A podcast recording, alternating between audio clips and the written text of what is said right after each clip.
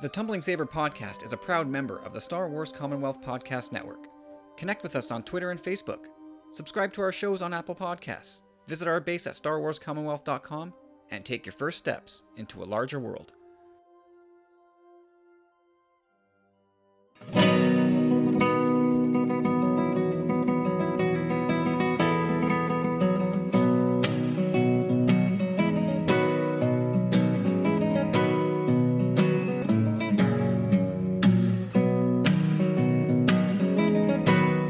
Everybody, welcome back to another exciting episode of the Tumbling Saber podcast. I'm Kyle. I'm Corey. And I'm Carlos. Oh, he's excited. Carlos is fired up, everybody. Rant incoming. Stay tuned for that. giggity, giggity, giggity.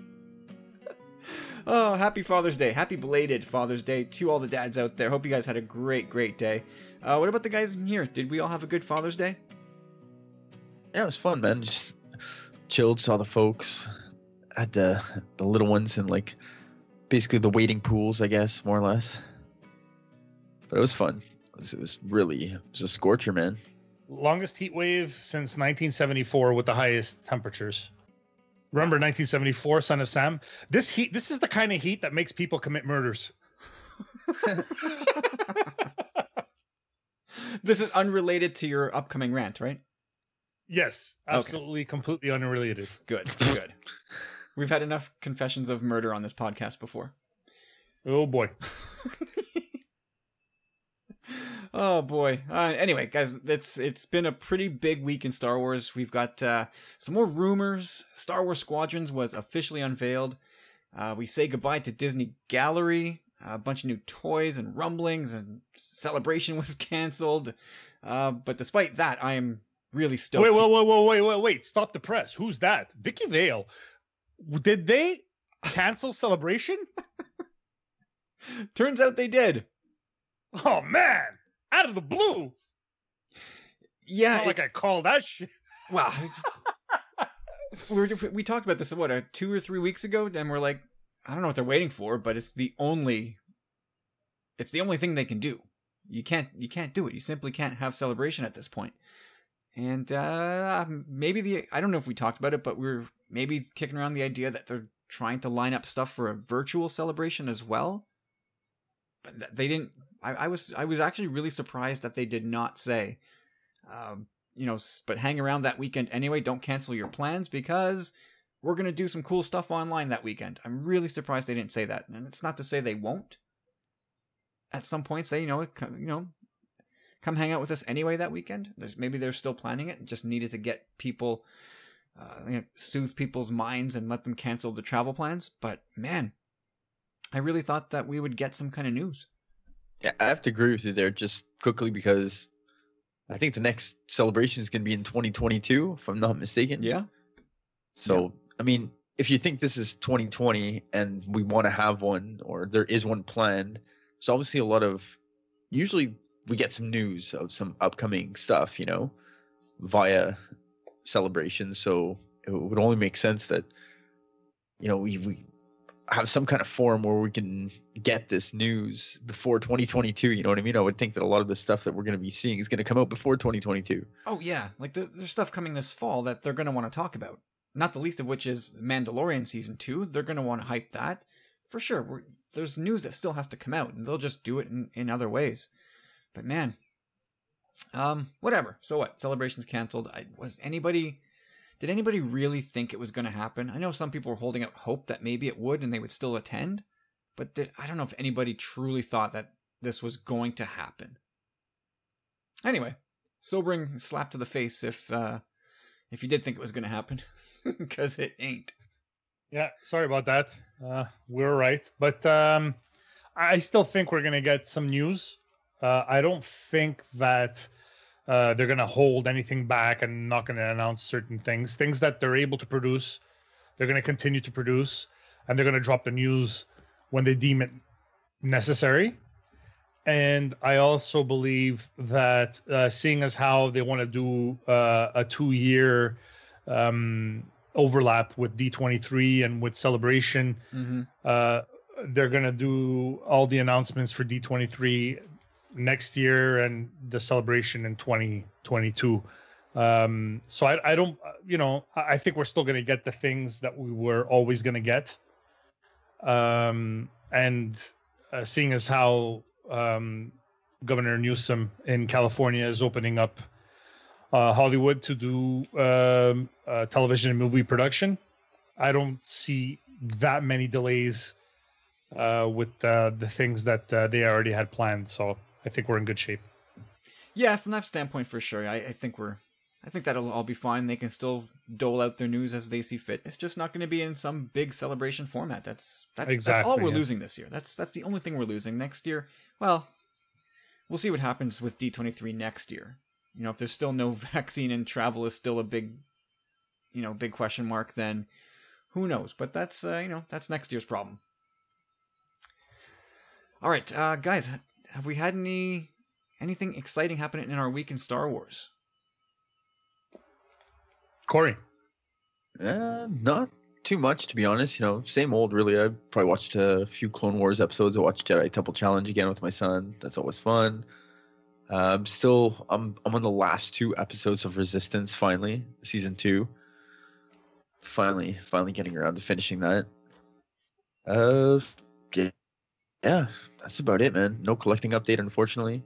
Whoa! That always kind of, yeah, that Whoa! bums me Write out a little. it down. June twenty first, twenty twenty. Corey has no collecting update. Wow. well we, we gotta we gotta be a little gotta be a little on our toes a bit we gotta be you know uh Corey, you don't aware have of- room. Just stop.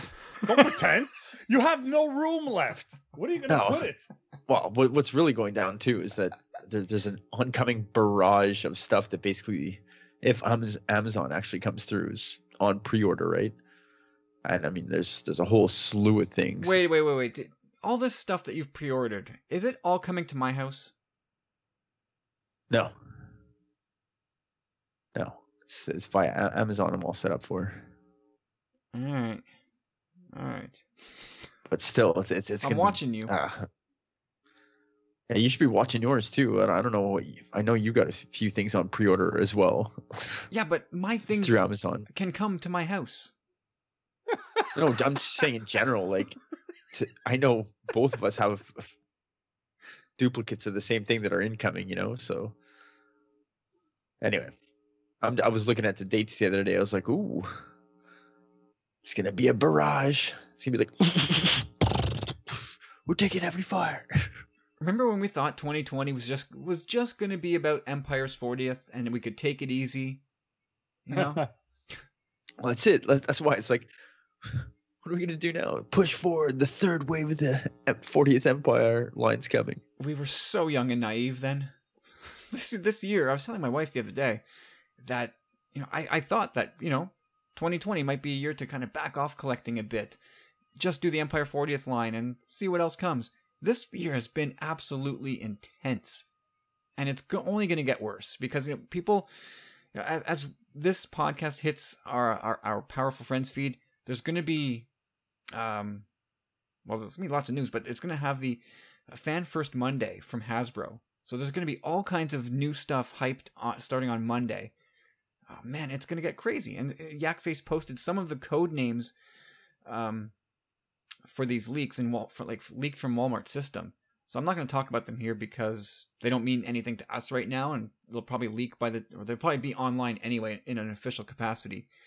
Um, you know, so I'm not going to bother. But man, there's just some cool stuff coming from the sounds of it. Um, not only that, like if you think about collecting as a whole right now, like man, it's crazy. Like look at this Transformers. Uh, I think it's War for uh, or Battle of Cybertron or whatever. Then you got that new GI Joe six inch line coming. They got the retro Teenage Mutant Ninja Turtle guys. You had the He Man line that came out I think last year. Then you got the old school retro Ghostbusters cartoon line that just came out. Like it's all coming at once, man. And they're all really solid lines. Like the that Transformers line and the new GI Joes look so sick. I would love to like, but you know you're not just gonna get one, so I, I just can't even. You know, uh, I can't even. No, I, I can't. I, I, I can't. I, I've seen all the GI Joe stuff, and I you know, there's probably. I might leave myself room to like get one, like get Snake Eyes or Storm Shadow or something. Destro. Yeah, maybe. I don't know, but yeah, the the Transformer stuff, like I've said, if if there was anything else I would collect, it would be that. Like the new Transformer stuff, the Siege of Cybertron stuff is incredible. That's it. It's incredible, so all of it. Yeah. But I, I can't do it. I cannot. And they got all the old school characters too. That's the thing, you know. Yeah, the, the- I saw like one that really caught my eye the other day when I was in the store uh, was Cliff Jumper, and he's got that big cannon like he when he tried to take out Megatron in the first or second episode of this of the original series, and I was like, oh look at that! It's just this big silver tube. There's nothing to it, but damn, I love that that that move. Like, where does he put that thing? He's a little guy. Where does he put that giant cannon? Anyway, um, Carlos, anything with your week in Star Wars? Did you watch anything? Uh, this week I watched uh, Rogue One again. Cool. Uh, yeah, it was cool. I watched Empire uh, because I wanted to see those AT-ATs. Um, and I watched um, the last two episodes of season two of Rebels. Cool. Oh, Yeah, very very nice. I rewatched those, and that was fun. Um, you know they have a name. okay, that's good for you, man. The Toilet of the Apprentice. Sure. Remember? So, no, uh, I'll never say it again just because you said that. It's so good. Come on. Spite is so good. Spite is so good. yeah, it's fun. It's really cool. Respect. Look it up in the dictionary. You can't even find it anymore. R E S P E K. Respect. Oh my god, I want to live my life. You're like the Kramer of this group. Seriously, Yeah. you live how I dream. It's like that was Ali G, man. Come on. Sure. uh, and what else? That's it. I think as far as uh, the Star Wars, I didn't even watch the Disney Gallery this week. What? Like, yeah, no, I didn't watch it. I didn't have time, man. I um, I I returned back to work full time, and um, I had my kids this week, and I kind of kind of injured my knee. Uh, so yeah, I didn't really have not just the time, but the bandwidth. I think it's the bandwidth to to digest anything new. Well, when you, it's, it's, you know, I'm listening to you like rattle off things like uh, Rebels and this and that and the films, and it's like I thought Star Wars was dead because that's what the internet keeps telling me. But yet, there's still there's so much to watch that you go, oh man, I I just ran out of racetrack to watch the actual new piece of Star Wars content. It's just us, though. Right. Like, really? I- yeah, because there's no other Star Wars podcasts, right? Exactly.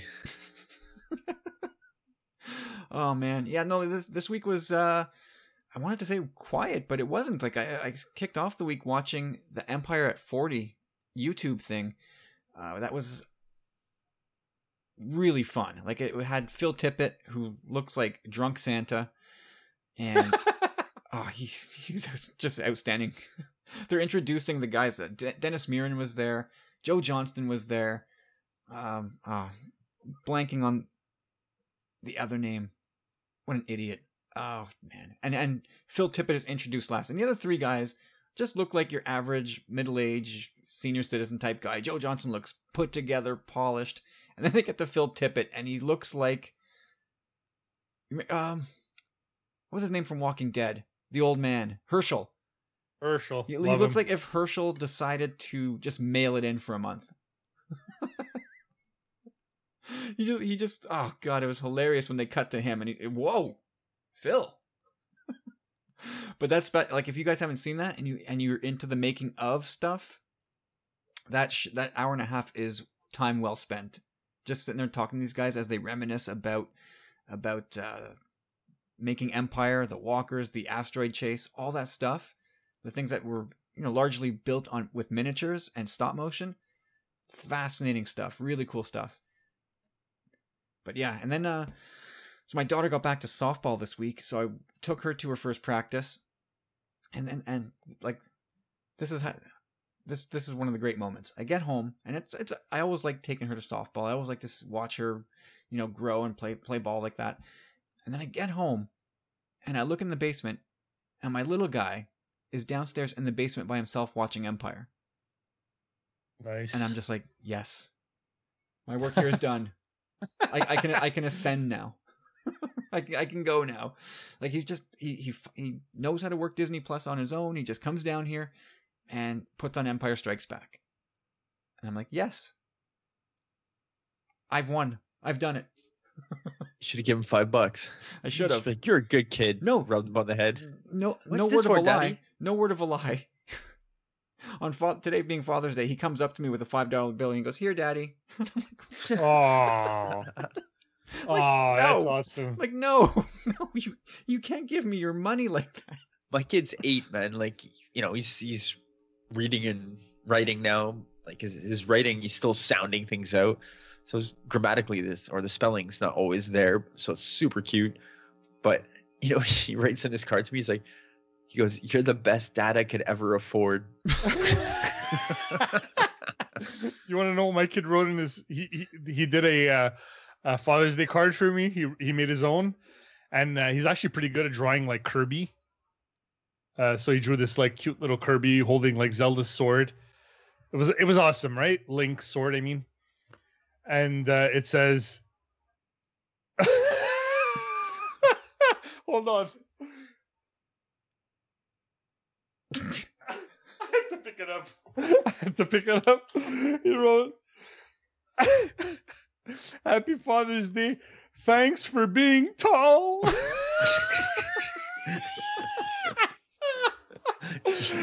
Oh my god. I read this this morning. I f- oh man, I cried so hard. It was so funny. Thanks for being tall. like, okay, I guess I have no other value. Thanks. That's nice. oh man, it was so good. Oh man, it was so good. But it was just like the fact that like the whole thing was like drawn up and like he had like three different types three different characters and then the under the Kirby, thanks for being tall. Oh. yeah, I, that's it. I mean, That's that's, good stuff. Yeah. Yeah, so we watched, you know, we I, I went downstairs and I watched a little bit more Vampire with them, and then we watched it again the next night. As per like I've I kind of I've taken the hands off the wheel when it comes to like watching Star Wars. I just let the kids pick, and I just go with it. And I've been I've been I'm gonna share some results of it soon, not tonight, but maybe in a, in a slower week. And I'll it's been since May first that I've been sort of tracking what's been what we've been watching. It's interesting. Okay. Anyway, um, collecting updates. Does it, do any of us have anything? Corey doesn't have anything. He he said so before. It's a slow week. Back off, man.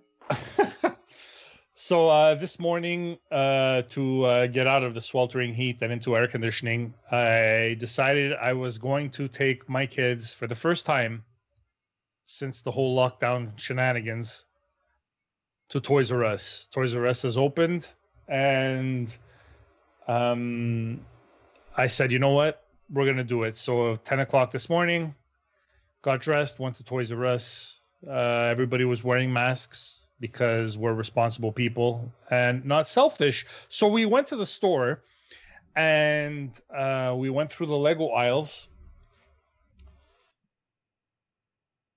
Yeah, I found some good deals. Wait, wait. Is, it- is some- this the the rant incoming? It's a little bit of a mix of like my collecting update mixed with Lego rant. If we're gonna talk about like what's coming up, um, you know, upcoming Lego sets and what's what's gonna be new uh, in August or September, depending where you're you're located. Um, yeah. So I found uh, for my uh, my update, I found a couple of the Poe Dameron uh, X-wing poly bags. So there were only two left on the sh- on the on the peg, so I picked up those two. And I also uh, ended up picking up for my son uh, James for his birthday, which was in March. We only ended up getting a couple of like little sets, so I figured, you know, we're at the store, he could choose something. So he went to um, the Lego aisle and he picked up from the Speed Champions line the McLaren uh, which has something like 230 pieces for $20. So a good price for a piece and uh, a cool little build. Uh, so we picked up that. And there was also a. I'm trying to remember exactly what the name was, but also in it's the Lego um, Creator three in one. I don't know if you guys like this line, the Lego Creator. My kid does. So usually it's a lot of three in one stuff, right? And um, so it's a thir- it's supposed to be a thirteen ninety nine uh 13.99 Canadian dollars for uh the sports car which turns into like a dune buggy and into a uh, a plane. 3 in 1 Lego creator. So I figured for 134 pieces 13.99 Canadian great price per piece. I brought it to the cash. It scanned at 14.99 so by law they had to give me the discount. Uh, plus, isn't of, that disc whatever they what whatever the shelf said plus an extra ten percent or something, right? Up to ten dollars, right? Yeah. So it was an eleven dollar discount on this set. So I got this set for four bucks. Cool. Which is great for 134 pieces, four bucks. Beautiful little three in one. So we got that little Lego Creator three in one, the McLaren Speed uh, Speed Champions, and uh, two Poe Dameron polybags.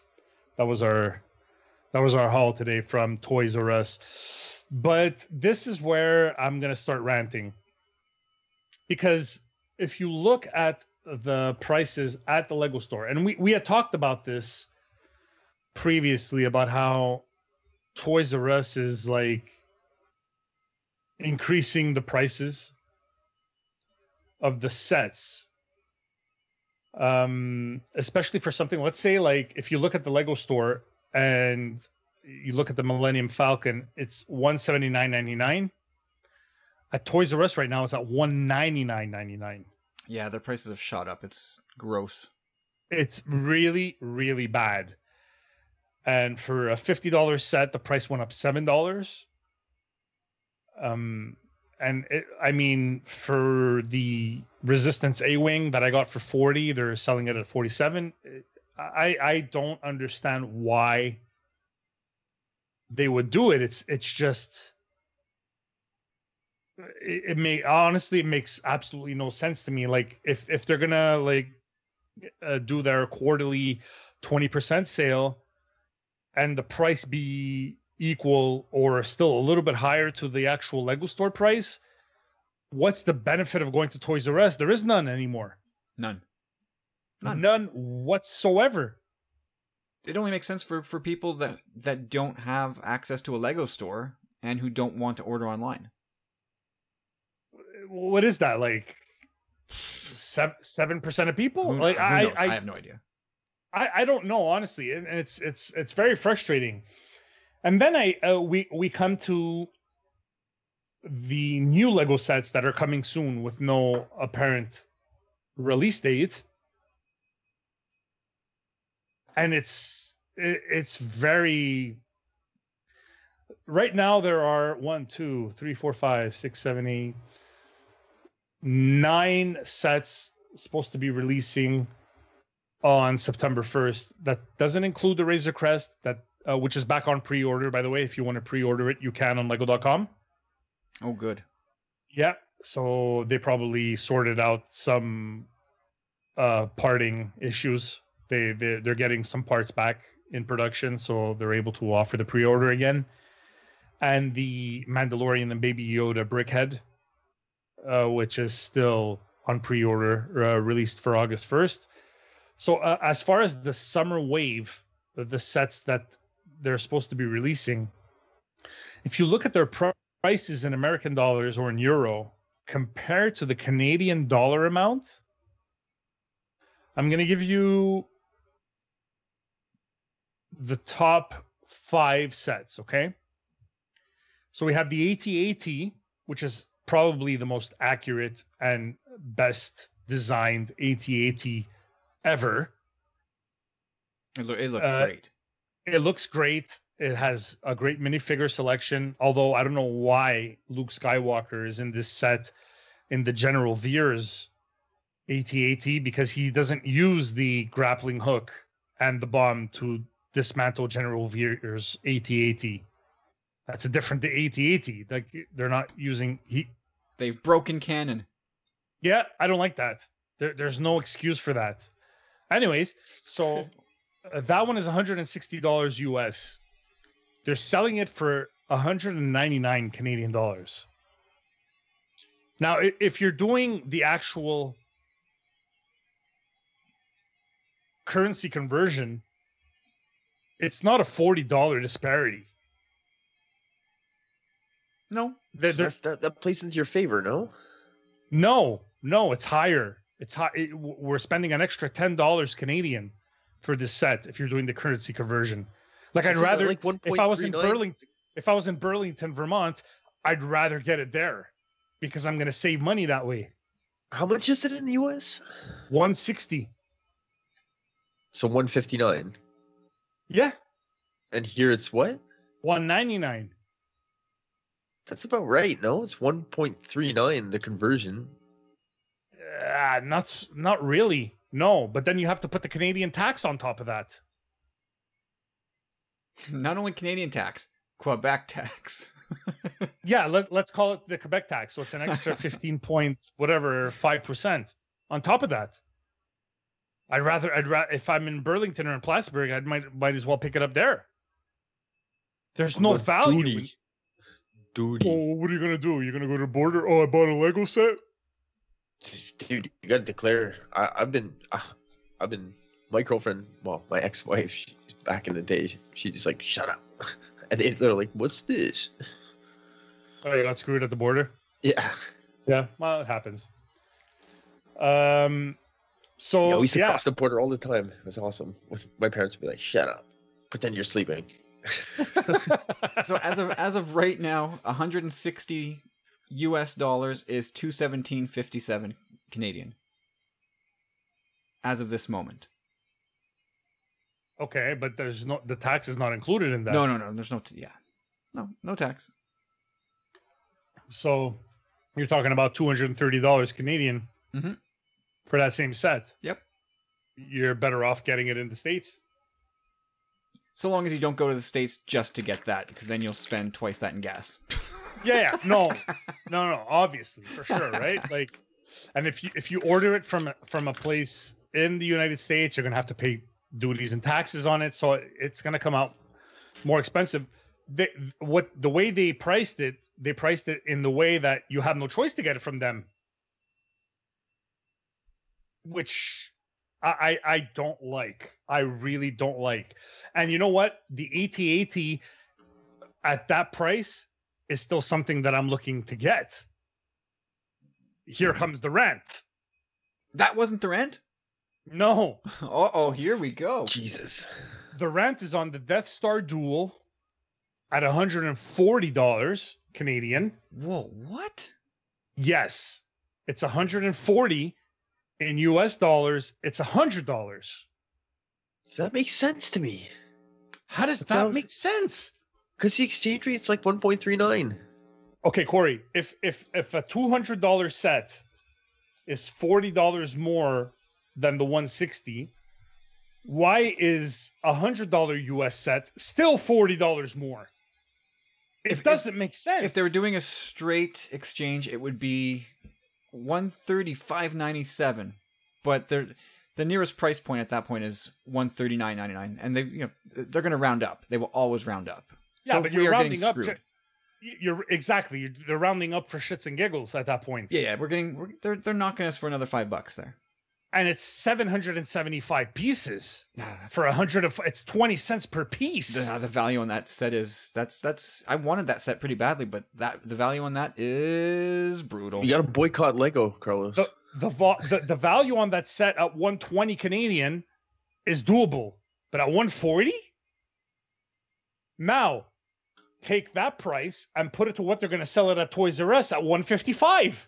No, yeah. it's a flat no. no, it makes no absolutely no sense. It's it's frustrating. It's incredibly frustrating. I'm not done. Oh, oh, oh. the Resistance ITS transport. Now this set, it's a cool spaceship, man. Okay, it's from this uh from uh, Star Wars Galaxy's Edge. Okay, it's kind of like a mix of the Tantive 4 and the U-wing. Okay, it has the front, it looks like a hammerhead on the front with the U-wing uh the four jets on the back, right? Is that the It's a set cool with set. Uh, with Vi Moradi in it? Exactly. You have Vi Moradi, Lieutenant Bex, you have an astromech droid, and a gonk power droid. Okay.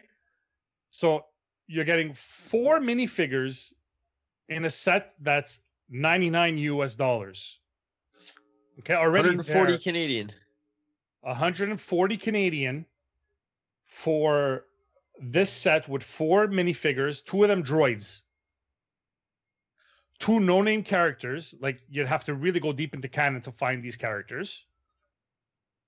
932 pieces. I would be comfortable at 110 or 120 for this set. 140 for a set that like I could buy a Lego Technic set or a three in one creator, something that has nothing to do with Star Wars and still looks like a spaceship. This does Down not with speak to Lego. me. No, this that set's gonna sit on the pegs. That set is vastly overpriced.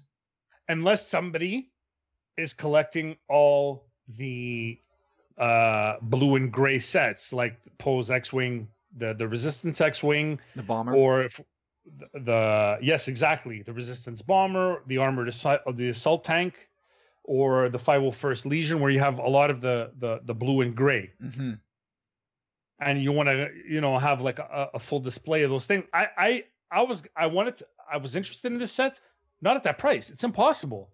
Worse. We're getting to worse. General grievous's starfighter. This is this is an $80 us set okay you have three minifigures you have a an airborne trooper you have obi-wan and General Grievous. The Obi Wan torso, which is supposed to be from Utapau, okay, has like the scar and burn damage from Mustafar. It's not even accurate. So it's the repack from the Mustafar duel set. Exactly. Okay. Repack from the uh, Mustafar duel. 487 pieces for 120 Canadian dollars. Ooh. Pricing me out, man. Yeah. Pricing I- the me out. exchange, the exchange there, that that should have been. I would have said 109. 109 would have been in line with the Dorito TIE Fighter, the Sith TIE Fighter, or the TIE Dagger. Why is this $120? Why? For three minifigs, one who shouldn't even be in the pack, the torso is completely wrong. Okay, you have an airborne clone trooper who's really, really cool. The ship, I'll, I'll be honest, the ship looks, it's the best General Grievous starfighter we've ever seen. It's, really cool. gorgeous. It looks really, really good. But it's not worth $120. Nope. I'm sorry, it's not even worth the 80 US. No, this is half the size of the Kylo Ren uh, TIE silencer, and it's tw- you know, a third more in cost. For forget it. That's a, another deal breaker. Next. now we're getting into decent price. Okay. We have the Knights of Ren transport ship, the Night Buzzard. Okay. We have three minifigs with Rey and the two Knights of Ren that are missing from the from the six. Okay. For 595 pieces. In the US, it's $70 set. In Canada, ninety nine. $99. It's $100 for 595 pieces. It's in line with, let's say, a regular TIE fighter. This oh, ship have- should be much bigger than this than 500 pieces. That, that's also a good point. But if you look at what they're presenting, I'm okay with this. I mean, it's a cool looking model of it. It just to me, it's it, this thing It should be too a, small. It's it's way too small. I, I I agree that it does look small. Okay. But you're getting the two Knights of Ren that are left. And these are like very desirable figures. And you have that awesome Rey figure. Mm-hmm. Okay, so you know what? I'll give this set a pass, even if you're going from 70 to 100, 70 US to 100 Canadian dollars. I would still get this if I'm if I'm a collector and I'm looking for the two last Knights of Ren. This is worth it for me. It's and and not only that, it's a sleek ship and it's a sleek build. It, it looks pretty nice. It's a cool looking ship, no question. For me, I'm paying that premium because it's a Star Wars set. I, I don't have issues. uh, Like, obviously, I'd prefer it if it was 90 instead of 99, but I'm okay with it.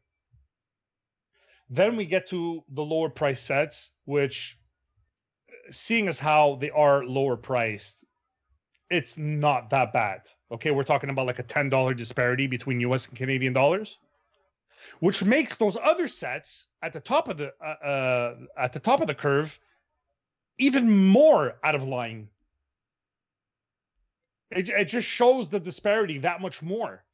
You have the armored assault tank, okay, from the Clone Wars with the Ahsoka minifigure. You have the 332nd Trooper, and you have two battle droids with the AAT. The AAT kind of looks short and stubby with an like extra long cannon it's not the greatest AAT No. as far as, but Ahsoka minifigures themselves are going for over fifty dollars. If you're gonna get a fifty dollar set, you get the whole set plus the Ahsoka figure. I think you're in the money. What I wouldn't do to have like 50 of those 332nd troops. Oh man, gorgeous, Oh, right? man, they're so cool. Gorgeous. But then you'd have fifty of those ugly AATs. I mean, that's what sucks. But you also get a couple of those battle droids. So I, you know what? I give it a pass. Then you have the the the Lego Star Wars Advent calendar. They've been fifty dollars on the Lego set. They've always been fifty dollars for the last, I think, at least five years. Before that, there were 40, 50 Canadian dollars. A lot of great minifigs in this set. Like, I'm not a fan of the Advent calendars. This one's a good one. So I'm gonna skip right over it. Next, we have the 501st Legion Clone Troopers pack, where you have three regular 501st Troopers, you have a 501st Jet Trooper, and two uh, battle droids. You have the AA, um, sorry, the ATDP, and you have a BARC Speeder for 40 Canadian dollars. It's 30 in the US. No problems with this whatsoever. nope. This is yeah. This this set. Yeah, I mean, it's got a little a tiny little overcharge, but yeah, no problem. Yeah, but, but considering that people have been dying for a 501st battle pack, like this is the best way to get your 501st troopers. I could see myself getting two or three packs of these. Not even building the BARC speeder, not even building the AT uh the ATDPs, just parting them out and keeping the troopers. The troopers are so cool, man. I, Yeah, I tell you, the seventh season of Clone Wars did something to me. It broke my brain in terms of troopers. No, I, I agree, and I think that's part of the marketing. Like, oh, they- absolutely. yeah, that was part of it for me. The the fact that you get six six uh, minifigs in a forty dollar set, I I can I can give you the forty bucks for that. Absolutely. And then there's Anakin's Jedi Interceptor. It's forty dollars as well. You're getting an Anakin and an R two with the Interceptor from the beginning of Revenge of the Sith. But once again, we have the same problem with an Anakin Skywalker torso repack from the Duel on Mustafar with the burn damage. But he was not burned at the beginning of Revenge of the Sith. Nope. Nope. There's and his ship was damaged at the beginning of that of the episode 3. So there's uh, uh, for me it's cheap and lazy. And considering we got Anakin's Jedi Starfighter 2 years ago at $25 Yeah. That to me is like I- one, one of the best value sets out there. Absolutely and it was marketed as such right but now now you're you're coming and you're giving us something quite similar i think there's like maybe 20 pieces more in this set for $15 more Yeah, it's a kick. Yeah, a little kick in the kick in the pills there, no doubt. I, I Uh, will uh, probably still be getting this set though, just to pair it with with the uh the Starfighter from two years ago. You know what? The va- the value of this set is that it's only forty dollars.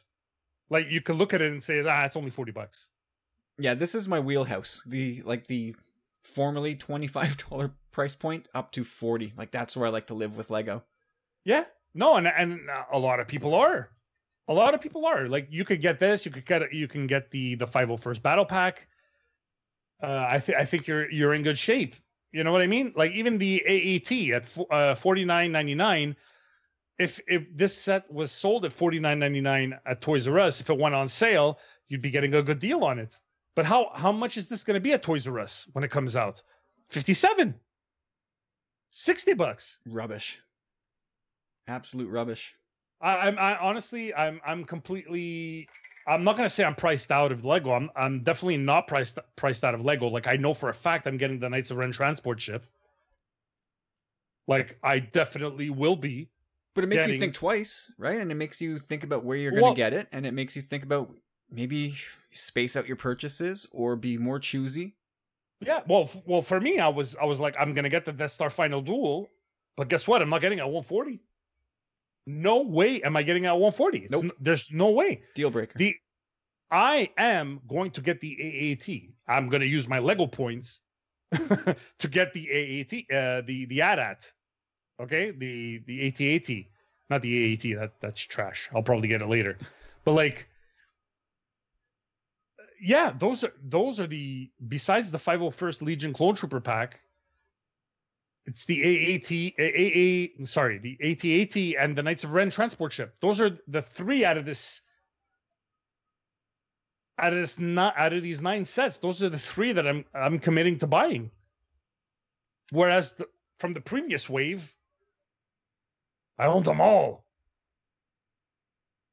Yeah, like this set, this wave here, like every single set I scroll by, I go, I want that. There's there's a reason for me to want all of them, and like that transport ship, I was like, nah, don't care. Oh wait, is that Vi Moradi? Now I want it. It's crazy, but that, you know that that at that price, it's an easy pass for me. But do you like the look of that ship? It's okay. It's pretty cool, right? It, I mean, yeah, it- it's it's Scream Star Wars. It's got that Yeah. that hammerhead look to it for sure. But f- to be honest, if you replace that Vi Moradi with a generic Resistance pilot, that it's it, no not a chance. It's all about the figure for me. And for one hundred forty dollars for a Lego figure, uh, I can't do it.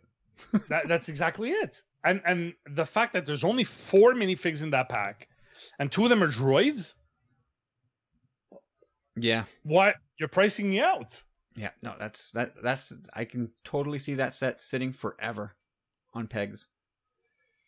I don't know. It- It's it's disappointing, man. It's it's truly disappointing. And look, we're we're still going to be getting a, a couple of surprise sets uh, from October and November, I believe. Uh, October, we're getting a UCS, probably an updated Imperial shuttle between four and five hundred Canadian dollars.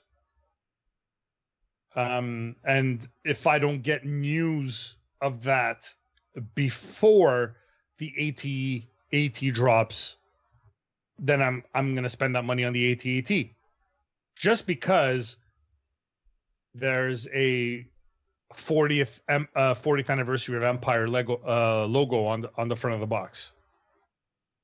Yeah, and that's you know that says something to me for sure. No, for for sure. I mean, it, it it truly truly does. And considering it's probably the best designed AT-AT on the market, or not on the market, but that they've ever, they've ever built, it looks gorgeous. We know that it's going to be well built. That's the one thing about Lego sets is that as years have gone on, the, the builds are are better and better. Oh, yeah. The the technic cores of of these sets are are fantastic and they're they're really good. And you know what? That ten percent, that ten cents per piece rule is quickly going is quickly thrown out of the water. You know, like Oh, it's gone. it- it's it's gone. But you can't ask me to pay twenty cents per piece Nope. for uh, General Grievous' a Starfighter. No, absolutely I mean, not. I, I mean, it, it, look, it's cool. It's in canon. uh, Obi Wan steals it to to to to escape from Utapau. It's great. It docks with the the Tantive Four. It's, there, there's so much about it that's like fantastic, but it's not worth 120 Canadian dollars plus tax. Nope. Not it's sad. And and Toys R Us gave us that respite of knowing that like four times a year it's going to be on sale at 20% off. And now their 20% off sale is not even equal to what I'm going to pay at the Lego store and get the points. I think the only thing that maybe or maybe they're pinning their hopes to this is that a lot of these sets come with unlock codes for the upcoming Lego Skywalker Saga game, right? So you buy one of these sets and there's a code in the box and allows you to open up a character or a ship or whatever Yeah. it is. I, maybe Yeah, especially with the Razor Crest for sure we know that there's a code there. yeah, the the Grievous ship has unlock codes. The AT-AT Yeah. has lo- unlock codes. The throne room, I want to say they all do. The ITS transport. I don't know. I just, I just, I, I, for me, it's like you you want to appeal to to collectors, and some.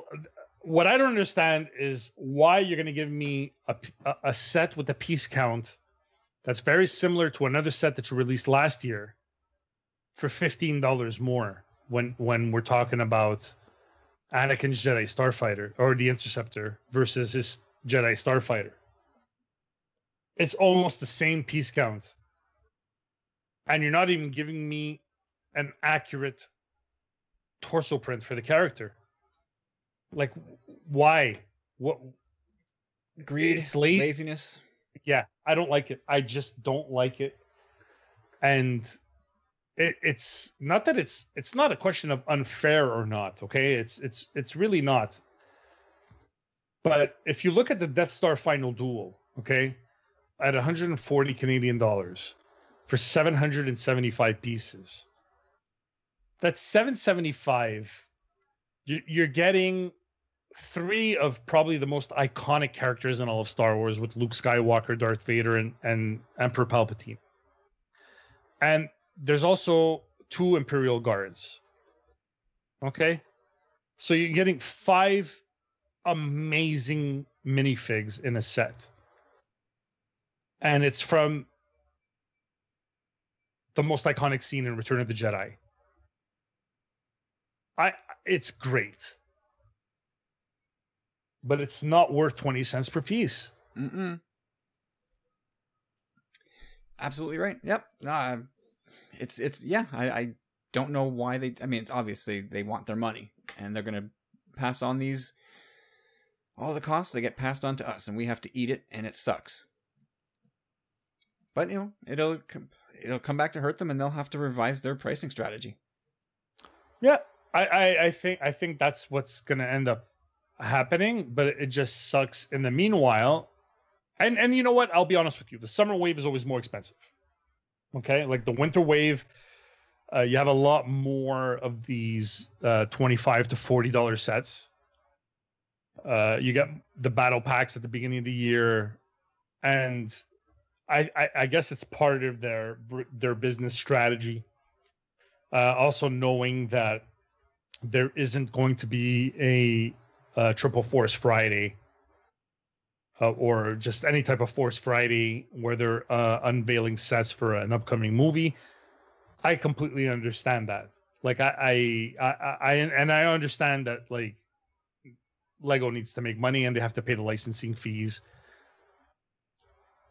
I just don't see the forty percent increase on the prices of some of these sets, and and I don't see how retailers in Canada can boost thirty percent on top of that. Yeah, it's tough, man. It's tough. It hurts. Like when you're invested in a line, like like you are with Lego, when the price goes up, it's like, come on, guys. Like I want to love you, and you're making it hard for me. Like when Black Series goes up from twenty nine ninety nine, which is already five dollars more than it would be just based on exchange you know, under normal circumstances. Now they're like thirty two bucks a figure. It's Yeah. like, guys, like you're killing me. You want me to buy your stuff. You know, Star Wars already gets a hit for you know for from people saying that oh, Star Wars toys don't sell anymore and the brand is dead. Well, part of it is you're you you're making it real tough. Yeah. For people to keep up. Anyway. Uh, did Anyways, you... but th- that that said, I'm getting the AT-AT. uh, I'm gonna get the Knights of Ren transport ship. I'm gonna get the 501st Legion Clone Troopers pack. I might get my first ever Star Wars Advent calendar.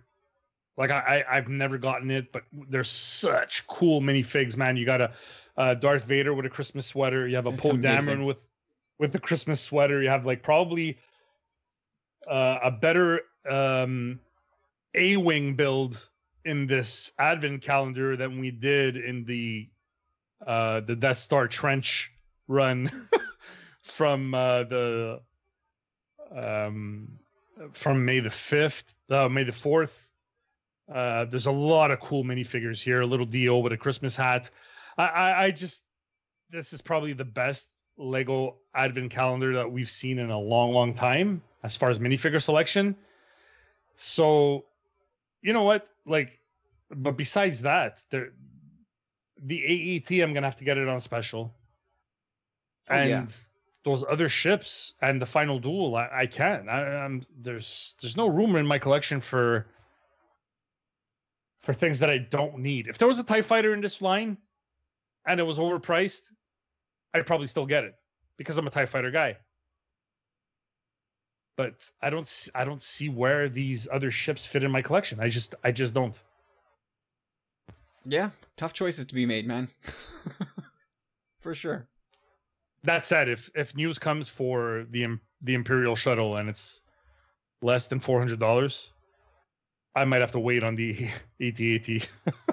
I might get the, that that new UCS set, but we'll see uh, when the uh, the prices dropped because there's rumors of it being 300 US.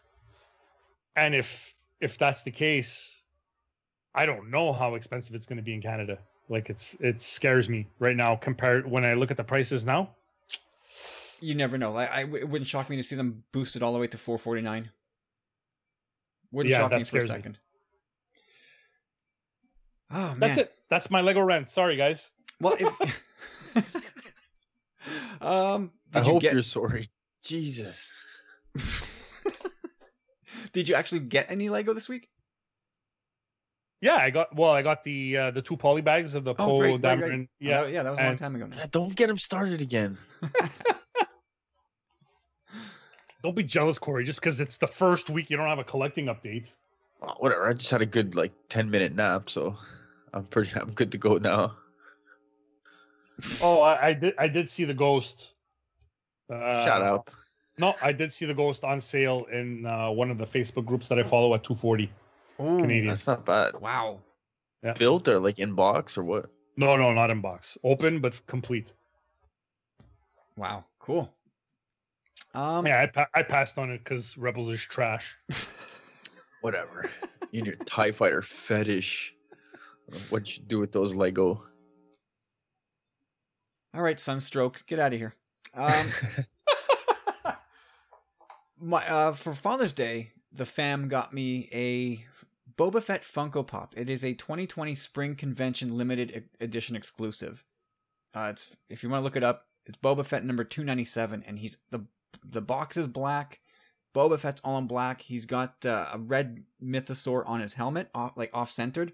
It's a cool figure, man. It comes in uh, an acrylic box for protection's sake. What a rad little figure, man. Like I was kind of Nice. complain about Boba Fett and "Oh, he's overrated, but this like they woke me up with this this morning. And I was like, "Oh, this is so rad. I love this thing." So, yeah, that's uh that is the only thing I a- managed to add to my collection for this week, but it's a biggie. Like it's a good add to my Funko collection. It's it's a really s- highly sought after piece too, from what I can tell. So I'm thrilled to add that to the to the collection. But anyway, um, yeah, moving on. so, like I said before, we're gonna get some uh, Hasbro reveals, which we can talk about next week. Uh, we're also going to get some news of the High Republic from Charles Soule's perspective um, with the Light of the Jedi book. That's going to be coming out tomorrow as people listen to this. Um, and also, Like if I if I notice a drop in listenership this week, I'm gonna blame the release of Star Wars Episode One Racer. That like that Pod Racer game is supposed to be coming out this week, the 23rd. I thought you were gonna blame Carlos for his rent. no, I'm blaming Episode One Racer. Like I cannot wait for this. This was supposed to come out in May, and then was delayed because of pandemic, and it just it just pushed things back. No release date was given, but it appears as though we are on, right on the cusp of this. I'm so stoked. This is something I I feel like I just want to download on day one, just hole up in the basement, hide from the summer heat, and just play my face off with my kids all day. Like, I can't wait to get into that.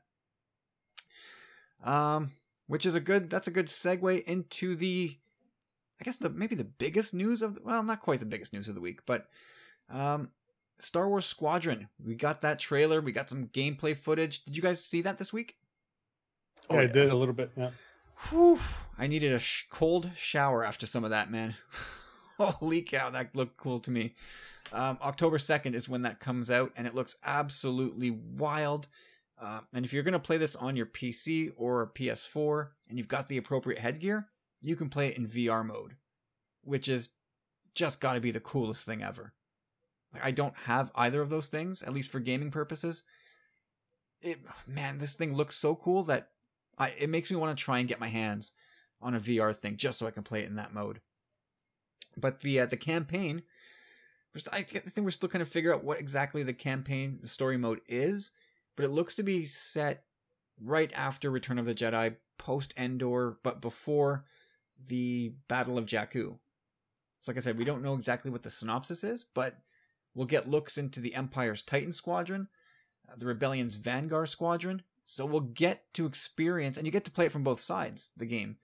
So you'll see both sides of, uh, like both both points of view, on how this, you know, the end end of this war came to be, and that I find that really rad because you do get to play the Battle of Jakku in Battlefront 2. So all these little threads are going to connect together uh, on these on these video games. I find that rad.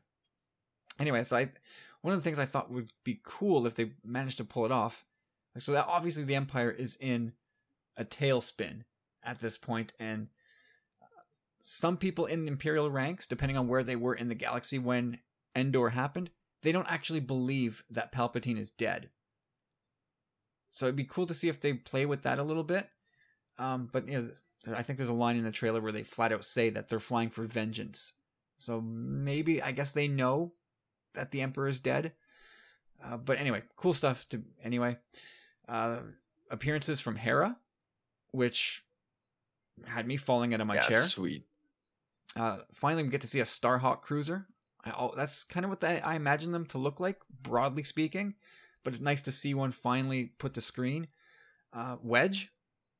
Wedge makes a little appearance in that trailer, and that promises lots of little connections to aftermath novels and Alphabet Squadron novels, which uh, has a book coming out to wide release, I think, this week. So we are we are busy little bees here in Star Wars. And then yeah, I'm I'm down like me, not even so much for the campaign, but like like this this will prompt me to get to get a system like like too sweet man like got to get one. Oh, you're gonna you're gonna multiplayer it? Oh yeah for sure. Like me and my buddy were talking about it the other day john Bilodeau just like yeah like if it is like that i'm, I'm just kind of assuming but when i hear heard what they said in the trailer about squadrons of five you know like i could so imagine like you know like even guys from like the commonwealth you know like hey let's meet up in this room at uh, such and such a time and just go out there and fight like a crew of five you know? If ever like i'm i, I can't stand multiplayer online. If ever there was a game that was going to do it it's this one this would be the game where I would say, all right, I'll I'll come play with you guys for a bit. Let's and hopefully not get hooked. Like the, everything about this game just looks so rad to me. Like the game controls, and like I'm a I'm a simpleton. I like few buttons, you know, but like the controls on this look so much more elaborate and sophisticated than anything we've ever seen. And like there's like this power management aspect to the game which allows you to sort of shift power from like weapons to shields to engines, which is so cool. Like how that is just so rad. Depending on what the mission is and what your like the health of your ship. It's so cool to me that you can just take your weapons, power them down so you can beef up those shields and survive a bit longer. That to me is so good. Like I'm gonna suck so hard at this game, but I don't think I'm gonna care. I just I just can't wait to play it. So yeah, um, video game stuff. I can't wait to see what kind of starfighters they have available too. You know.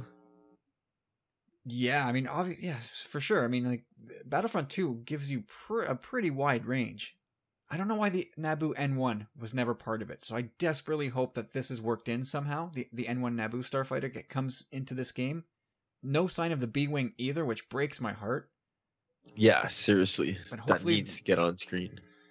Hopefully, there's some DLC stuff, and I, I, the B wing might just be because it's such an odd ship that if you wanted to capture yeah. the ship's mechanics, it it's just it's a game unto itself kind of thing.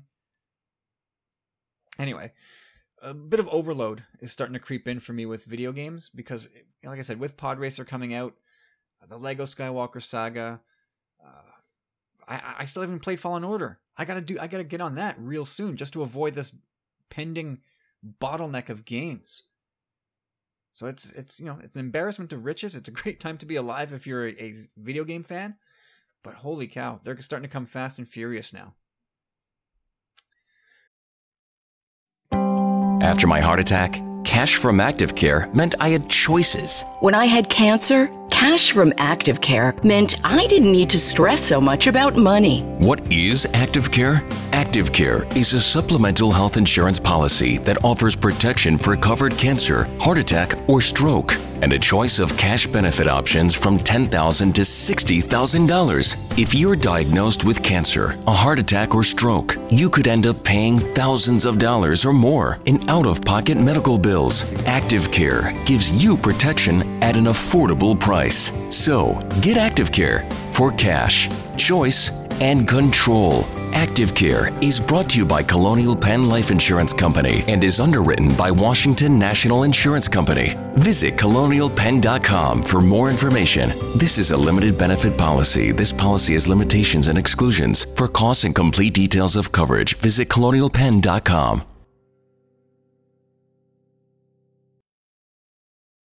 Anyway, um, let's uh, let's move on ahead here. This was sort of like the the big news of the week. Another rumor, uh, but I like it. I like the rumor. I like where it's coming from, so I'm I'm okay with talking about it. But Noah from Kessel Run Transmissions, who's had scoops before that have panned out, he said via Twitter, "We can 100% say that the next Star Wars animated series feature features the Bad Batch as the main leads. It'll take place after the Siege of Mandalore." and Hunter, Crosshair, Tech, Wrecker, and Echo will all be back. The Bad Batch arc in Season 7 was a backdoor pilot for this new series as a way to get the audience familiar with these characters. Rex and Ahsoka will also appear in a limited capacity. Production is far along, and you can expect it in 2021. And he also hmm. went on to say that they don't know if Filoni is involved, um, and this was this was definitely going to be something they wanted to announce at Celebration, but that's not happening. So, uh, you know, obviously this is a rumor until Lucasfilm says otherwise. But like I said, I think these guys are solid, so I'm good with talking about it. But Carlos, what do you think? Bad Batch, can they carry a show? Are you excited? I don't think they can carry a show, guys. It's questionable, That's, huh? Yeah, I'm not convinced that they can carry a show unless there's a specific mission that they're the the best suited for. Like I don't think just throwing them around the galaxy and like freak of the week type of episodes, I don't think that's gonna work at all. Yeah, like if you tell me team adventure of the week is like, uh no, I I don't see it. If you tell me that there's a series and it's a 10 episode or 8 episode um uh, series a mini mini series of them co- completing their arc somehow, I'm cool with it. But I don't see it being an episodic thing. I, there's this is obviously I'm just speaking for me. I do not see the depth in these characters. They're all cool.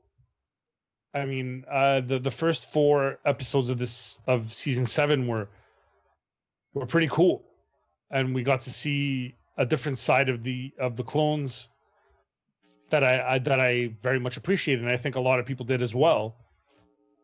Um, but I don't see a full series with these guys unless it's something extremely specific.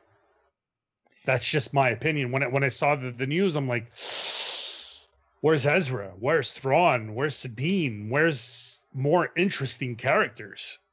I'm sorry, there's just, and, and I'm sure there's people out there who love the Bad Batch, who who are dying to see more.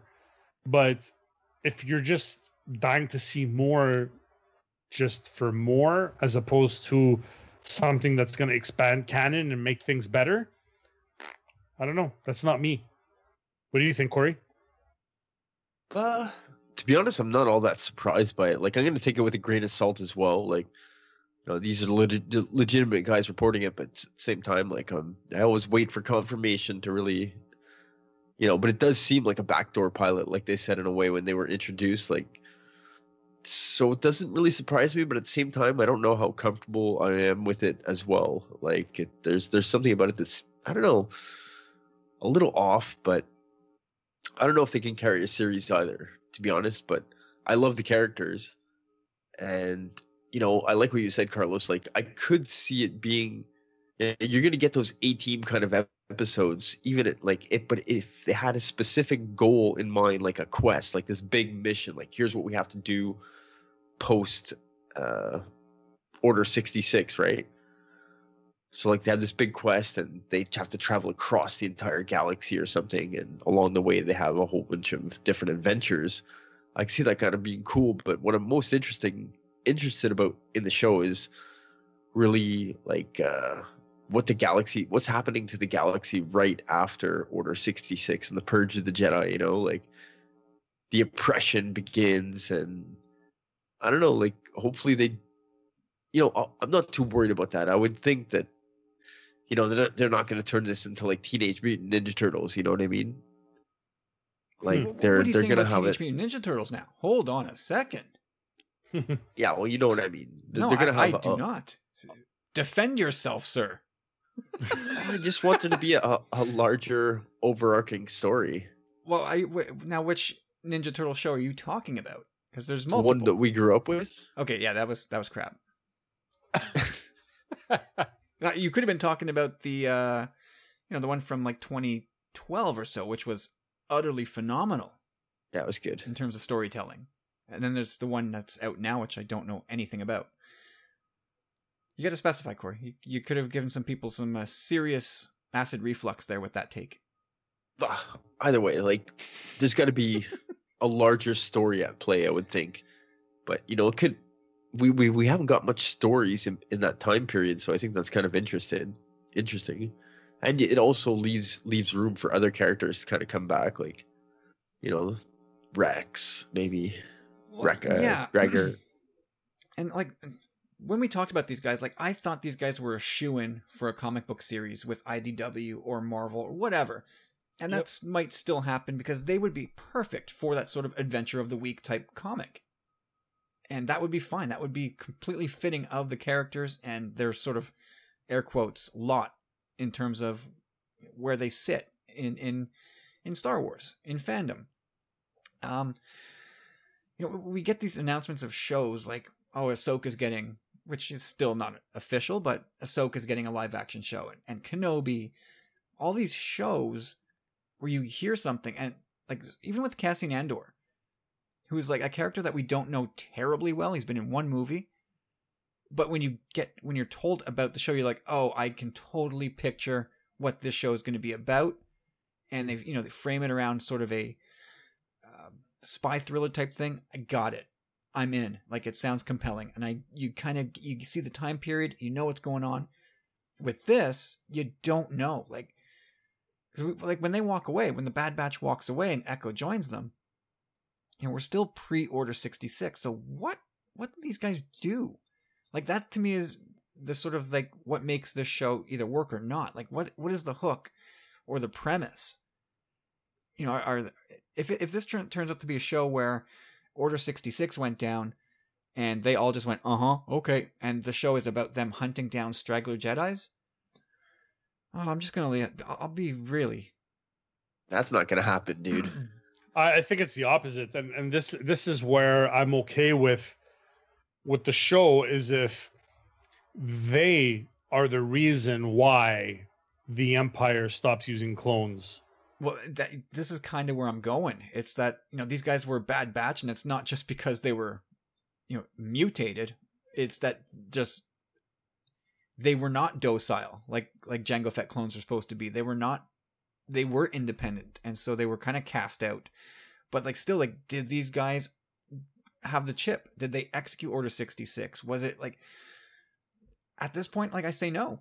You know, like they're loners anyway, so it's not like they had a Jedi general traveling with them. Yeah. So, you know, maybe they were used as like some sort of special ops group by like the late Republic, early Empire, sent to hunt, hunt those stragglers. And if that's an element of the show, that's fine. But if it it gets more interesting if you have them have like that Rex level of struggle where they're like, this doesn't feel right. We shouldn't be doing this. And if they fight Order 66 and they they grapple with it. Or or maybe they're sent How would you feel if if the part of the premise of the show is that they're t- because they're so elite and their skills are so unique that they are tasked to go find Kenobi or Yoda who the emperor knows are eh, you know they both are probably still alive. Go find them. Nah, that, nah. it's I mean it's kind of cool. I don't know if it carries a show. But you know, I- They'll, they'll never put pit these guys against the good guys. why not? I mean that's the, that's that was the whole prequels were about. Well, Echo knows. Like Echo's probably removed this chip. He's probably gonna fill them in. Was Echo's chip removed? I don't know. um, I, I would think so. Just have no because reasons, more or less. But he knew about fives. Anyway, like it, things only get serious for me like with the with the re- report when they say, "Oh, and Rex and Ahsoka are going to show up too." And then you go, "Oh, well, okay, now things will get cool." And it was like, "Well, wait a sec. I I shouldn't need Rex and Ahsoka as amazing as they are to come in and like pick up the show." Exactly. and I'll, I'll welcome it with open arms, of course, but I need to know what the premise of this show is. Like, I just don't, I don't want it to be some generic, yeah, we're just going to hunt Jedi. That's our job now. Like, I, I would like to see them as a conflicted group of, of clones who picked up a Just little trying something. to survive, man. They're, I hope maybe they're being hunted too. You know. Well, yeah, I mean, I, I hope this is just not the Soldiers of Fortune type thing. Like to me, that would be very bland and, and unless you can uh, inject some sort of complexity when it comes to like accepting their role in Order sixty six and the Purge and the the onset of em- of the Empire. If they rebel against that, uh, things can get kind of cool. Anyway, um, Yeah, for, from from my standpoint, like I, I want, I want them to be the reason why the Empire doesn't use clones anymore. Like that, that would be like a nice way to link the Republic to the Empire. Yeah, that, that that would be a good idea for sure. You know, but but other than that, like I said, that that the whole freak of the week thing, it's like, ooh, that's that's loose. Wow, I'm really loose lipped. Like I was gonna swear at least five times today. You know, uh, well, that's a you know a couple of glasses of wine that'll that'll loosen you up. yeah, that's Father's Day. You know what would be cool? What would be cool is following this the finale of season seven.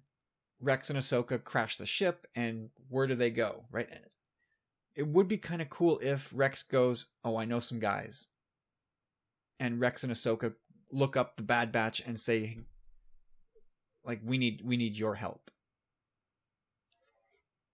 And so maybe they then they become like a pack of six, but then it becomes not about. Uh, I don't know. I don't It's know not about the Bad Batch anymore. yeah, exactly. That's You're that's kind of my selling fear. it.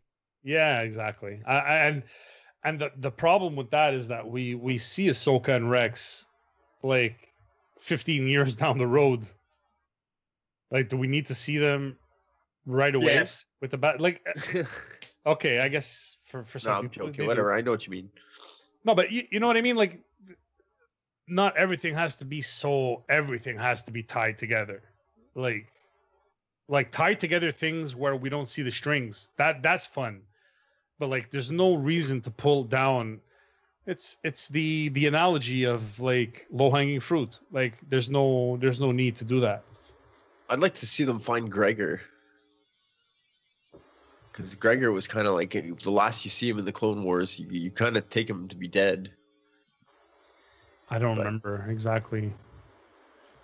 But Maybe anyway, it's a, yeah. yeah, maybe it's a thing like you know, let's let's find as many of our brothers as we can, and and come back against the Empire, and that's why we only by the end, you know, come to come rebels. It's Rex with Gregor and Wolf, right? And what where, where are the Bad Batch at this point? They did. Could be, right? There's actually there's some people saying that uh, the Bad Batch morphs eventually into Scar Squadron, that that group of elite stormtroopers in the Marvel run, and it's kind of eerie how the skill sets of each character kind of overlaps. You have like the big strong guy, and you have the sharpshooter, and you've got the technology guy. Huh. So are these guys reabsorbed back into the Empire at some point and become Scar Squadron? That, you know, that's I don't know. This I mean, I'm I'm in I'm in for the show, obviously, but they've got to sell me on this. This is not like one of those shows where I'm just like I don't care what it's about. It's going to be awesome. You- They got to show me with this one. Cool. Um. All right, moving ahead. Lastly, here we save this to the end. Uh, we're gonna say goodbye to Disney Gallery Mandalorian this week. What a what a run this show was for the last couple of months. Holy cow! Um, and as far as I'm concerned, this final episode, may it was definitely for me the most entertaining. They were all good eh? and noteworthy, but this one to me was like it had this one had several laugh out loud moments for me. Like it, I thought this one was just so much fun. And Carlos, you didn't you haven't seen this one, right? No, no, I didn't. Uh, I was a little bit too busy. I didn't see it, but uh, I'm interested to know your guys' thoughts because I definitely will either tomorrow or the day after watch it and probably binge the whole series again. Ah, so so much fun. Corey, you seem to be uh were you not feeling this one? Was it not epic enough? Yeah, I guess I don't know. Like, I guess I, I didn't know what it was about until I started watching. Right, when I saw connections, I was like, "Ooh, all about connections." And don't get me wrong, it was a great episode. Like, I loved it. I loved the whole series. But after it was said and done, I can't say that it was the episode that I think I was most enthralled by, or captivated, or interested in, or intrigued by. Well, I th- yeah, you're right. I think other episodes have had more to offer in terms of insight, in terms of like how they write the story and how they come up with story threads. This one was just flat out fun to watch. I think. yeah, for sure it was fun. Like there were, uh, I'll, I'll say one thing. Like yes, it, like the connections they give us that familiarity, you know, with the environment. It keeps it a bit comfy, cozy, which is what we know of Star Wars, and that's great. But they just, you know, they really did a good job in skimming from the top. They didn't go overboard with connecting everything. You know what I mean? Like they just took little bits and parts of stuff that more like they make sense. Like the Willrow Hood thing was the biggest uh like shout out, I guess, where they they kind of like were laughing about it, like we got to do this, you know? Oh, Filoni was on fire in this episode, and just, he he called out Favreau on overselling the like the running of Willrow hoods at at cons. it was so funny. Like Favreau's talking about how these this background character with his ice cream maker has become such a big deal that they they have this highly anticipated thing at a con, and Dave's like, "Whoa, whoa, whoa! I wouldn't go that far with." it's like it's just a thing they do. It's you're kind of overselling it just to see Filoni bust his chops like that was hilarious to me. Um, th- there was also like a, a, a scene from shooting from the set, and Favreau was telling Lucas that you know the, the holiday special is canon because you wrote it, right? And George Lucas is just looking back at him like, Not "No, really. No, not really. He's just not impressed at all. Oh, because they take the the like basically the the Mandalorian's weapon there with the prongs at the top. Like I forget what there's a name for it, but yeah, they had the name in, of the rifle in the episode, but uh, yeah, it's, meant for zapping beasts, basically. Oh yeah, they ripped it right out of the holiday special. The the look of it, the purpose of it, what it does, it's it's all from that holiday special. And Favreau just thought it was like something that George Lucas came up with. And he's like, yeah, no, I had nothing. Lucas had nothing to do with that. Um, yeah, the, the other thing that was so funny to me is when uh, towards the end of the episode, when they were talking about the X-wing pilot scene at the end of episode five, when Filoni and Deborah Chow and uh, Rick Famuyiwa were in X-wing pilot suits to go blow up that space station. Like the story that Filoni tells around that is hilarious. Like it had how. Yeah, Was it episode was a good five or Yeah, it was episode six. It was just so funny. Like he didn't want to do it. Like he's not an act. He's not an on-screen guy. But uh, they did some screen tests, and Jon Favreau liked it and decided, ah, we're gonna do it.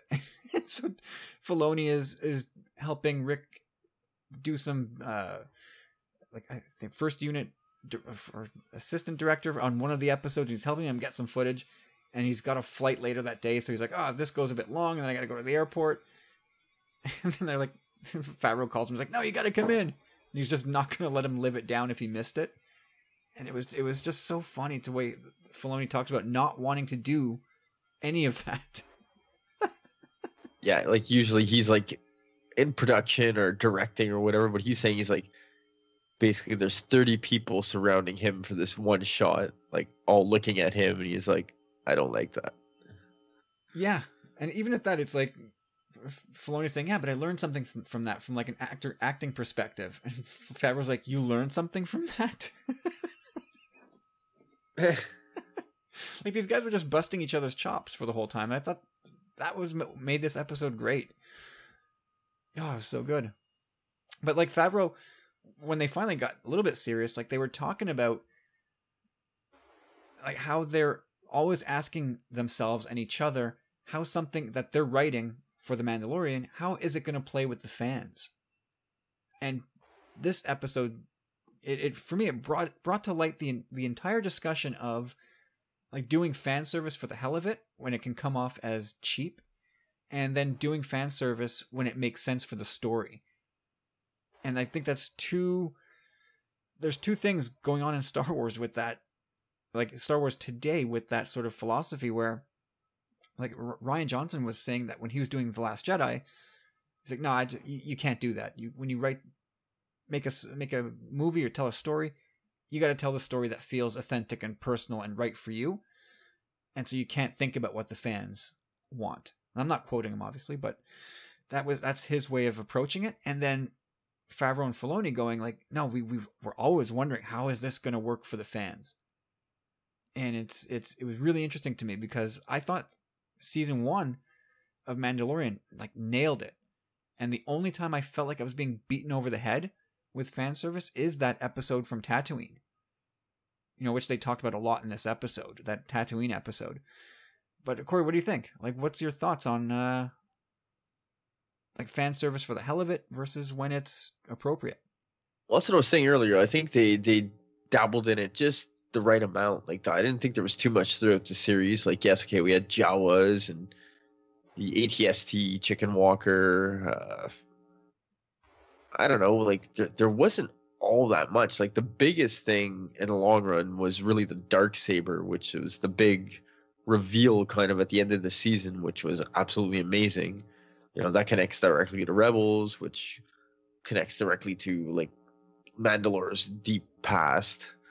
Like that was really really interesting. So I don't know. Like all in all, I, I think they did a really good job in, like you said, just taking bits and parts, making it familiar to the fans, but again, not really overdoing it, which was important. Not just doing it for the fan servicey part of it. Like You know, Like- it's like okay to do that every now and purpose, again, right? almost Like- as a joke.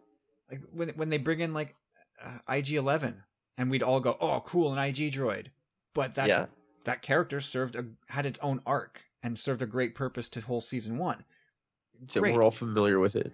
Uh, and then you know flip that with like the, when they revisit the the cantina on Tatooine, where we're all kind of just like kind of freaking out, but it's very superficial. Like R five D four is in there, and it's actually R five D four, and it's like ah, all right, you that that's like a just a flat out wink that okay there oh, he that's is. true. I forgot about that one. Yeah, So you know that in that case, I, I thought it was sort of like Blatant. a blatant, and I don't want to call it a misstep, but it's it's one of the rare times where they use nostalgia for nostalgia's sake and not to serve the Mhm. story. Like when they bring in the uh the E-Web heavy repeating blaster.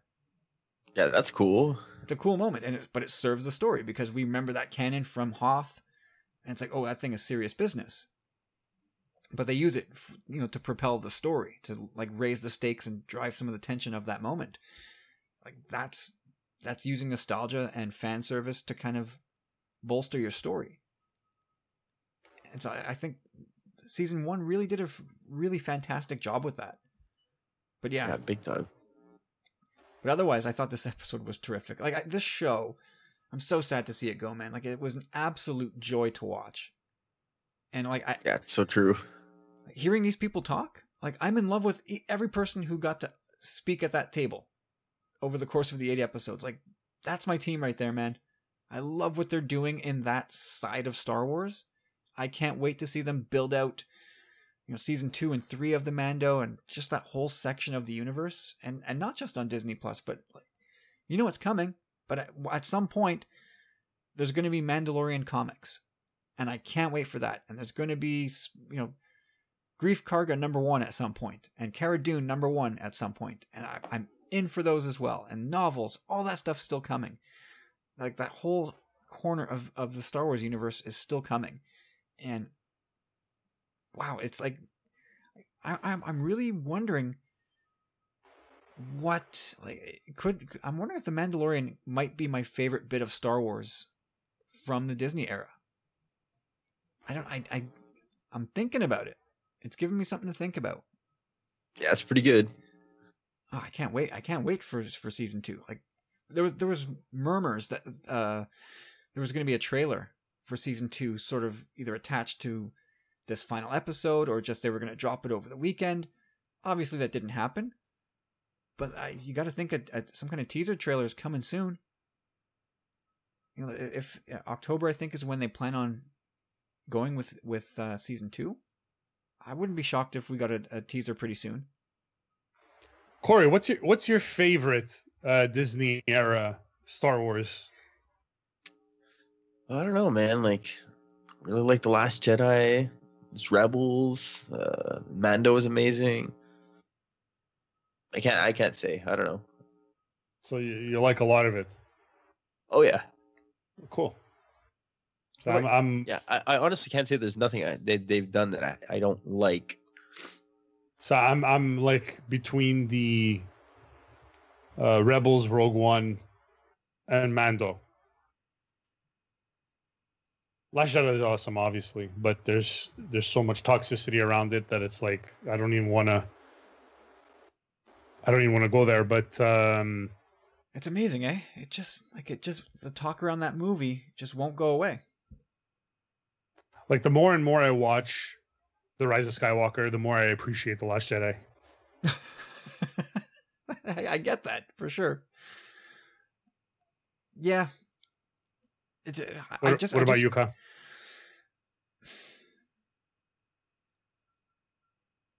It's I, I don't know. Like I think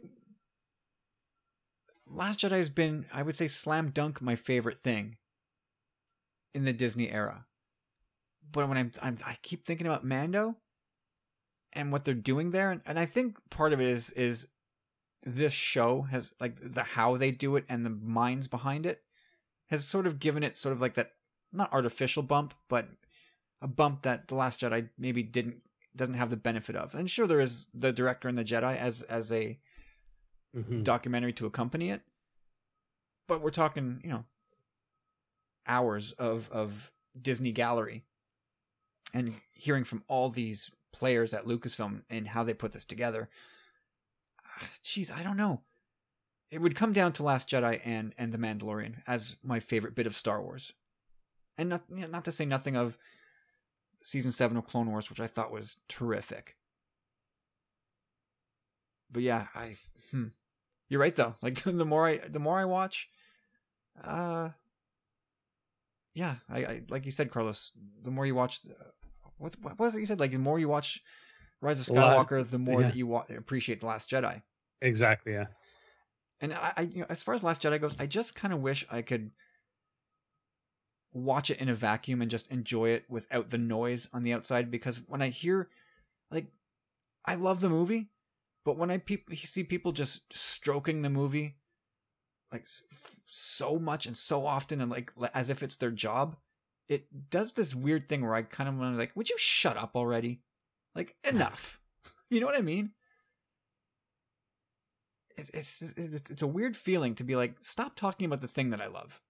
I know you love it too, but stop talking about it. It's, you're, you're annoying me now.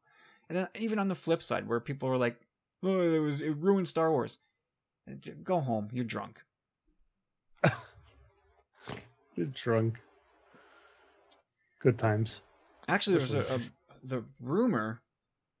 Uh, Jeremy from StarWarsUnity.net, who's a guy that when he speaks, we should all listen, um, as opposed to that other Jeremy out there that we should never pay attention to. Don't know who that is. Keep it that way. Um, Yep. So Jeremy, I don't know if he reported it, but yeah. So he he got a rumor from LRM Online, originally known as Latino Review. So if you want to see this, just head over to StarWarsUnity.net, uh, where he they're he's t- citing a source from LRM Online, uh, and they say that the Rian Johnson trilogy is still a go. That is still happening. Um, and they, the quote from the source is From my source at Lucasfilm, the Rian Johnson Star Wars films are still on track and will be released after the Taika Waititi Star Wars film. So, Taika's movie's probably not till 2024 because he's got Thor first. Then that means Rian Johnson is still six years away. That's a So that's a ways off. So, uh, you know, people who don't like what he did are probably happy to hear that it's it's still a long ways off, so they don't have to worry about it just now. Um, but those of us who enjoyed are going, ah, man. But we'll see. We'll see what happens. Uh, unless you know, again, like Lucasfilm would have to add more dates to the calendar if if Rian Johnson's movies were to happen sooner. And of course, he's doing. He's got his Knives Out thing going, right? Yep. It looks to be something of a universe building up around that movie. So it could be. We could be in it for the long haul here, waiting for Rian Johnson's movies, which for me is a bummer, but we'll see.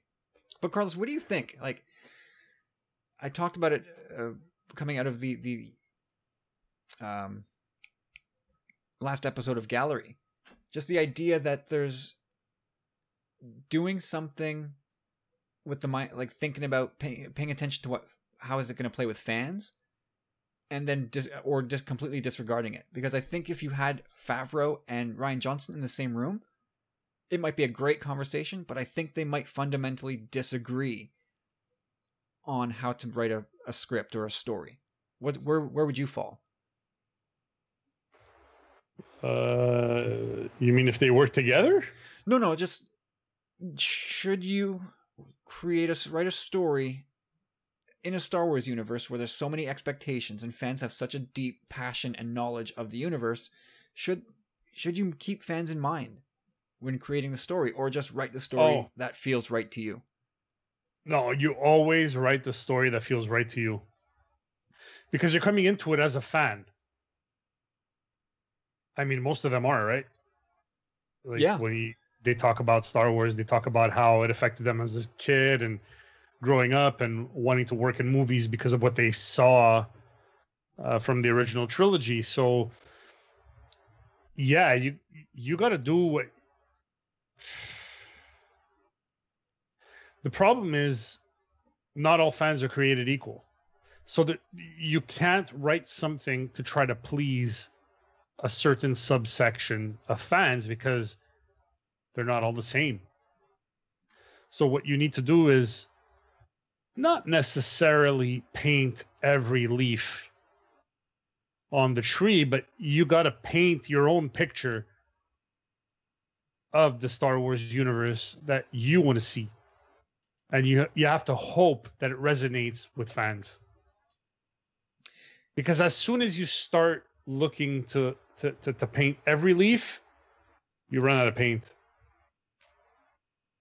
Yeah, yeah, uh, that I that's kind of where I would think too. Like you can't write with the mindset of pleasing people. Like you'll never you'll you'll drive yourself nuts because Star Wars is such a big fandom and fans have so many different ideas of what's cool and what's not.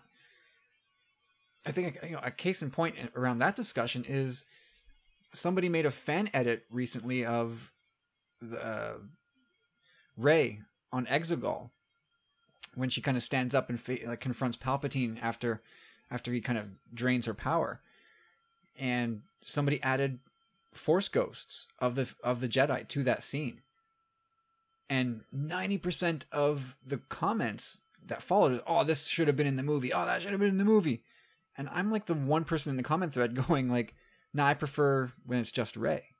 because it gives Rey like the agency of that moment of like giving Rey the W. She gets the win. It's about her. It's not about these other people who've already had their story told. But that's me, and I, I'm coming at it from the standpoint of let's let's honor the story that's being told here. Let's not try to stroke the past and, and have this oh this big nostalgic hug with these force ghosts. I agree with you by the way. Just I figured uh, you yeah. would. Um but we are I think I, I think we're outnumbered. And that's fine. I who cares? I mean at the end we're disagreeing about Star Wars, big deal. But I I, I don't quite understand the I I just can't wrap my head around the idea of why would you want to unseat this character just so that these other guys who we've already had their story told can just steal the thunder, man. yes, it's stealing thunder. Corey, I think you just named the ep- named the episode. What what would you would you prefer that edit, Corey, or what we got? No, what we got, like I, I, I get that you know it's kind of cool, but at the same time, like it makes sense, like the way Kyle does. It's, Rey's moment, you know, like it really takes away from that. I mean, they it could have again been done in a way that where it doesn't really take like you could see it for like a few seconds maybe, and then it like really revert back to her, and I don't know. It was kind of cool, but what do you do with Kanan at that point? You know, you got animated Kanan there. Well, yeah, the fan edit had like Yoda and and Kenobi and Anakin showing up and Mace Windu and Qui Gon. Uh, okay, but like these guys, their stories ended like on the timeline like sixty years ago or fifty Yeah. years ago in some cases. It's like you can't dust them off now. They have no they have no space in this story at this point. No, it's true. The, the you well, you saw Yoda, but and Luke, but yeah. Other than that, I mean, it. it I, get, I get why people would say it's kind of cool, but at the same time, it makes sense for, like you said, just to hear the voices too resonates just as deep. And, and you know, the more I watch that scene, the more I wish there was fewer voices, but more. I agree. Like, give me Luke, give me Leia, Yoda. Give me Kanan all day long. Like to like hearing like again like hearing Ahsoka and Kanan and Luminara Unduli and Aayla Secura. It feels weird to me. Like I get it. You know, you're kind of tying up these loose threads and maybe giving the Jedi, the, making it sort of subtle that all the Jedi of the past have kind of uh, become part of a greater whole. But it felt so weird after going so long without hearing these Jedi. Some of these, you know, I don't want to call them random Jedi, but some of these ones who had very backgroundish roles have suddenly crept into this final, you know, battle in the final movie. It felt kind of weird to me, or uh, increasingly as I more I watch it, it it feels a bit weird. Yeah. I agree. Now let's let's do a fan edit where there's just like two voices. Instead of giving like these these are people that like Neapolitan ice cream. Like with You get- sprinkles. yeah, just say give me everything. Give Put- me everything. Put it all in there. The Force Ghost Jamboree, right? Oh boy. Oh yeah. And that, well, and that's the thing that I didn't want. So it's interesting, interesting to me, Corey, that you don't like, or you prefer Rey on her own. When I think you were you were a Force Ghost Jamboree type guy. yeah, but that was more at the end of the movie when all things were said and Oh, done. okay, yeah, that's not true. stealing the thunder. Yeah, Hmm. like, like st- the stealing the thunder thing is perfect. Like, I, I, it would be absolutely criminal. Can you imagine the the uproar if that's what they had done? And I, I it would have huge had a hugely damaging impact for me with the movie. It's a, it's a flawed movie for me to begin with. Fun, absolutely, but flawed. And if they had given Rey sort of the win, but with an asterisk because she got so much help from the other other Jedi, Yeah. it would just feel so much limper. So I'm glad that they that JJ at least had a little bit of wisdom to say Restraint. restraint, and it's his character, so of course he was going to give her the win. But boy, oh boy, you know, like, I think you know sometimes listening to fans is the worst thing you can do. Probably most of the time, I think Yep. because they'll they'll just pick the thing that makes them feel good in the moment, and not the thing that makes sense for the story to ha- you know to, to give it legs to have it stand the test of time. Just that half-hearted win, split eight different ways among all these dead Jedi. Eh, doesn't to me it doesn't work. Anyway, um, anything else you guys want to get off your chest this week? I- I'm good, man. I think I've purged enough for this week. Yep. You got it all out there, ready to start the week fresh. Yeah, we'll see for next week how that works out. But I, I I got out most of what I needed to.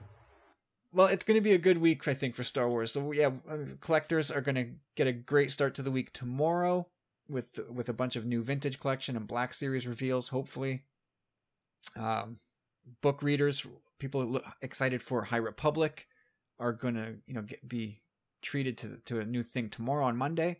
So we'll have we'll have stuff to feast on and keep us entertained. And of course, if you're going to get Episode One Racer, uh, man, I wonder if they're going to do multiplayer with that.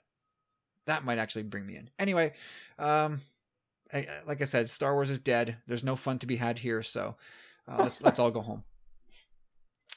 And that's going to do it for this episode of the podcast, everybody. If you want to be part of the show, send your questions to tumblingsaber at gmail.com. We'll get them into an upcoming episode. Uh, if you want to help us out, there are many ways in which you can do that. Uh, first of which, make sure you're subscribed to the podcast wherever you listen to podcasts, iTunes or Spotify, Google. Make sure you're, subscribed. Make sure you share it with your friends. Leave us a review somewhere. Screen cap it, send it to us so that we'll read it on an upcoming episode. Uh, and if you're feeling crazy and you want some more audio in your ears, check us out on Patreon. Become a powerful friend. You'll get all kinds of extra audio. We've got Sith Disturbers, Worthy of Recognition, which we had a big fat episode come out last week. Um, we've got we've got all kinds of stuff. Go check it out at patreon.com slash tumbling saber. I hear people like it, so give it a shot if you're so inclined. Uh, shout out to Rob Wade for endorsing this episode of the Tumbling Saber and all episodes as part of the E14 Endorse program, which you can learn more about at emotionally14.com. And be sure to check out our friends, our podcasting brethren, the solid folks they are at the Star Wars Commonwealth Podcast Network. Check it out. We're on Facebook, on Twitter. Look us up, uh, iTunes as a podcast provider. Everybody's there. We're all listed, and uh, yeah, get gives get mix it up. Get some new voices in your podcast feed. And with all that out of the way, Carlos, where can we find you on social media? You all can find me at the funny Carlos on Twitter and Instagram, or at C Candido Music or carloscandidomusic.com. Over to you, Corey. Yeah, Chop Rules with the Z on Twitter, blah, blah, blah. Join us on our closed Facebook group. this is where Corey says, I got to go to the bathroom, so I'm making it quick. Yeah, I, am done. No, I'm serious. I'm, it's, it's dodo time. it should be noted that Corey was very late to the podcast tonight. no, I was the only one that was on time. More lies. Every day lies. more lies. Deception. All right. Uh, you can find me in the aforementioned Tumbling Saber Facebook group. Come check it out. Uh, you can also find me on Instagram and on Twitter at Tumbling Saber. Love to connect with you there and talk about all things geek and Star Wars. Uh, but that's going to do it. Until next week, everybody, thank you so, so much for listening. Hope you enjoyed it, and we'll talk to you later. May the Force be with you, everybody.